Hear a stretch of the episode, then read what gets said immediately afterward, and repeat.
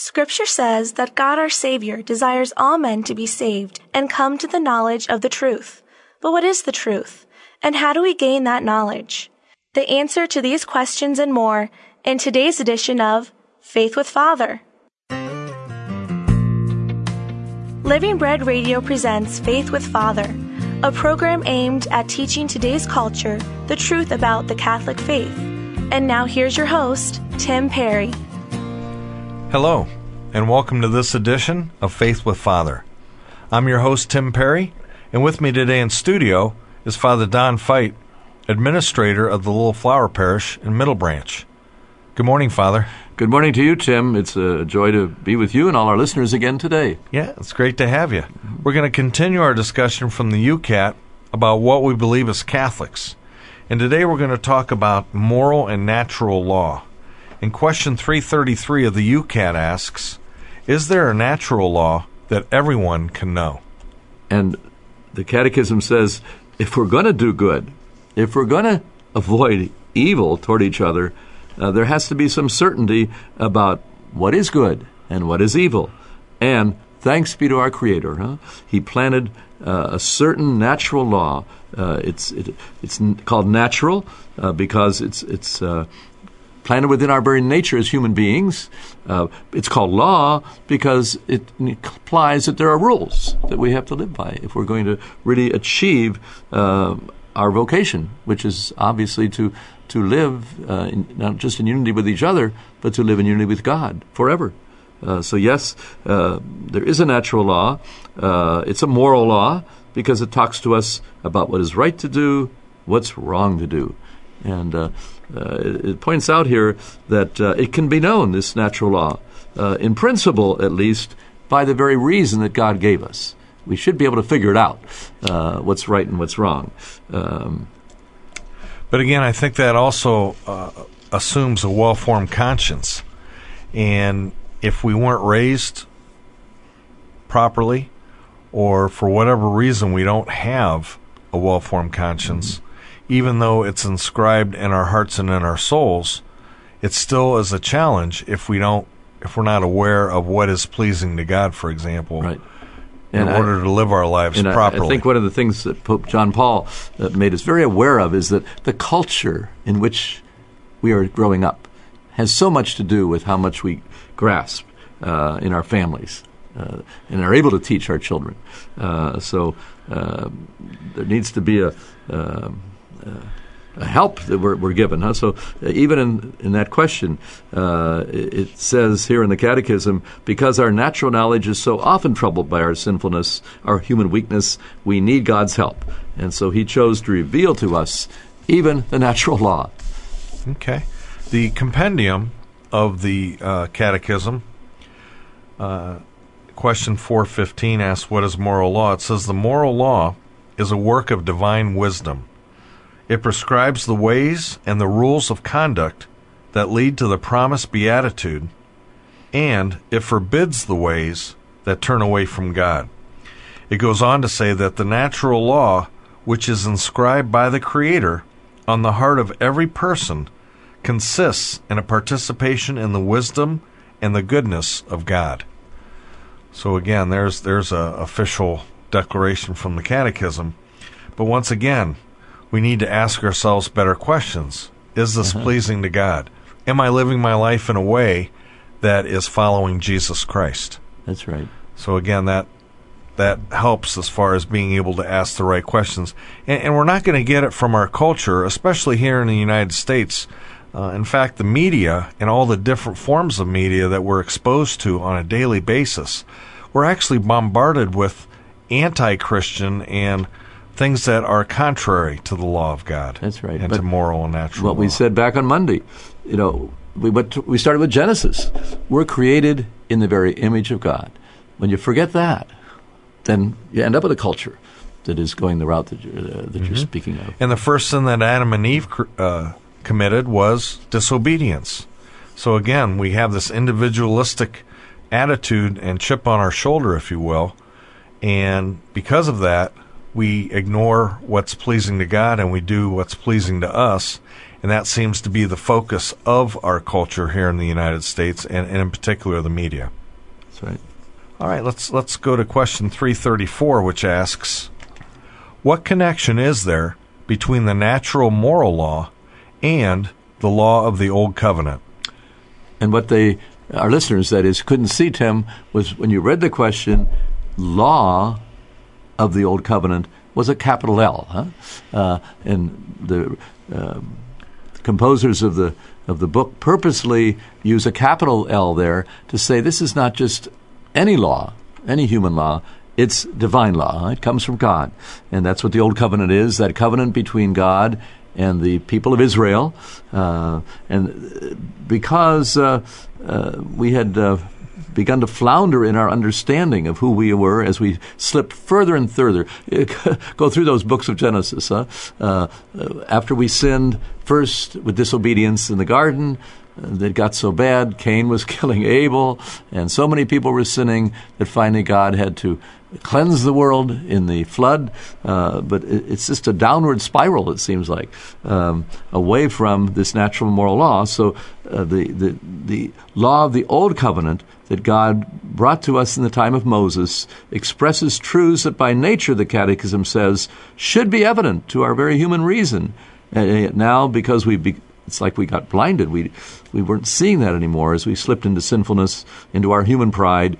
Um, the story of the uh, uh, of the Tower at Babel, huh? Another example that the, the, Word of God was teaching us. Uh, we need to humble ourselves, and uh, so God helped us by giving us the uh, the Old Covenant law, uh, which is now proclaimed by the Lord. It, but it's He's proclaiming truths that flow from our nature. He's not inventing some some new ideas that we didn't know before, uh, but we had forgot about them. So, question 335 asks What significance does the law of the Old Covenant have? Uh, and is it still relevant today? I guess that would be the, the follow up question. Sure. Um, certainly, the uh, the Torah, uh, which uh, the word uh, Torah means the law, huh? and uh, sometimes our Jewish brothers and sisters would use that expression for the entire first Pentateuch, the first five books, uh-huh. the whole Pentateuch can be called Torah. Um, but the real centerpiece of all of it, uh, when you get to Exodus 20, huh, for example, uh, when God reveals to Moses uh, the Decalogue, the Ten Commandments, uh, these these laws are the very will of God being told to the people of Israel um, as their way to move toward salvation. It doesn't say that the law brings them salvation, but they are moving toward it. Uh, if we want to prepare ourselves for the promise God gave that at some future point the child of the of the of, of Eve huh, uh, will be the one. Your offspring will crush Satan. Huh? Uh, that uh, God is going to win the victory for, with us and for us. Um, uh, then he needs to help us prepare for that day of salvation. And so the Torah is for Israel, their way to salvation. Um, and we know that the law that Moses received does flow from our nature. Uh, even though we know we can't be saved by it, uh, we still flounder. We know it makes sense. It just flows from who we are. Uh, we have to, let's think of a few of them, uh, that you respect God. We were saying yesterday, take away God, and where's our respect for anything? Uh, we begin to exalt ourselves. Um, but only those who have the power to do that. We take away um, respect for each other, our parents. Uh, the, the, Decalogue calls us to to respect the property of each other. Don't steal. Uh, respect more the life of each other. Don't kill. Respect the bonding we have in marriage. Don't commit adultery against your marriage. So all these uh, principles of the Decalogue um, flow from the very nature of who God made us to be that we so easily can forget. Well, I think it's uh, significant to point out that the first three commandments all relate to how we are to love God. And the first one is that there is only one God, and we're to love Him, and we shall have no false gods besides Him. The second one is that we are never to take His name, His holy name, in vain. Right. And the third one is is that we're still to this day committed to being able to keep holy the Lord's Day. Right. And so those three laws are, are all towards God, how we are, because God should be first in our lives, and then our families and our friends, and then ourselves. right. So again, today, unfortunately, especially in our country, we don't put God first. So many of us do say the Lord's name in vain, and the majority of us do not go to church, much less have a daily prayer life. So How tragic. That's, and so that that's where we're, we're we're finding that this law still has meaning and relevance today.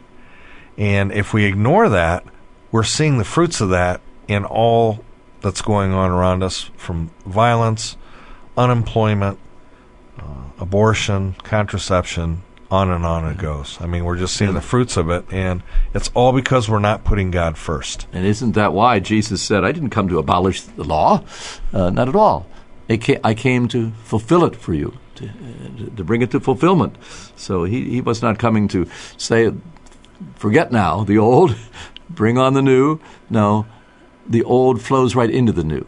Uh, it's the same God, our Father, who gave us the Decalogue, the, the law, that now he says, in Jesus, you'll find a way to live and fulfill all that I've taught you. And so, so as Catholic Christians, we believe that Jesus not only is the Word made flesh, but in Jesus Christ we have the fulfillment of, I believe, 144 prophecies of the Old Testament, fulfilled in the person of Jesus Christ. So again, He is the law. He is the truth. He hasn't changed. But now, as He comes uh, onto earth and becomes man, truly God and truly man, we can better understand who God is. Who is this God? And how are we to love Him? And how are we to please Him? What can we do with our lives in order to please Him?